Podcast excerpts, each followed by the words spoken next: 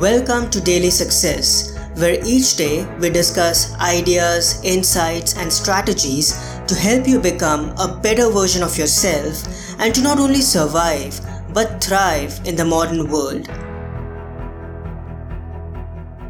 Aimlessness is never an option. James Allen once wrote To put away aimlessness and weakness and to begin to think with purpose is to enter the ranks of those strong ones who only recognize failure as one of the pathways to attainment, who make all conditions serve them, and who think strongly, attempt fearlessly, and accomplish masterfully. A long time ago, the commencement speaker at a prestigious university asked all members of the graduating class who had a definite plan for their lives to hold up their hands. As he looked around the hall, only three hands were raised.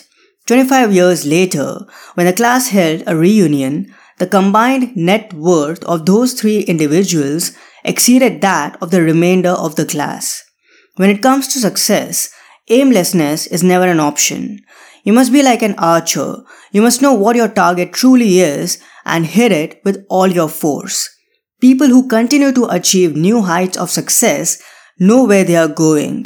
On the flip side, people who drift through life waiting for circumstances to turn in their favor always remain stuck and stagnant.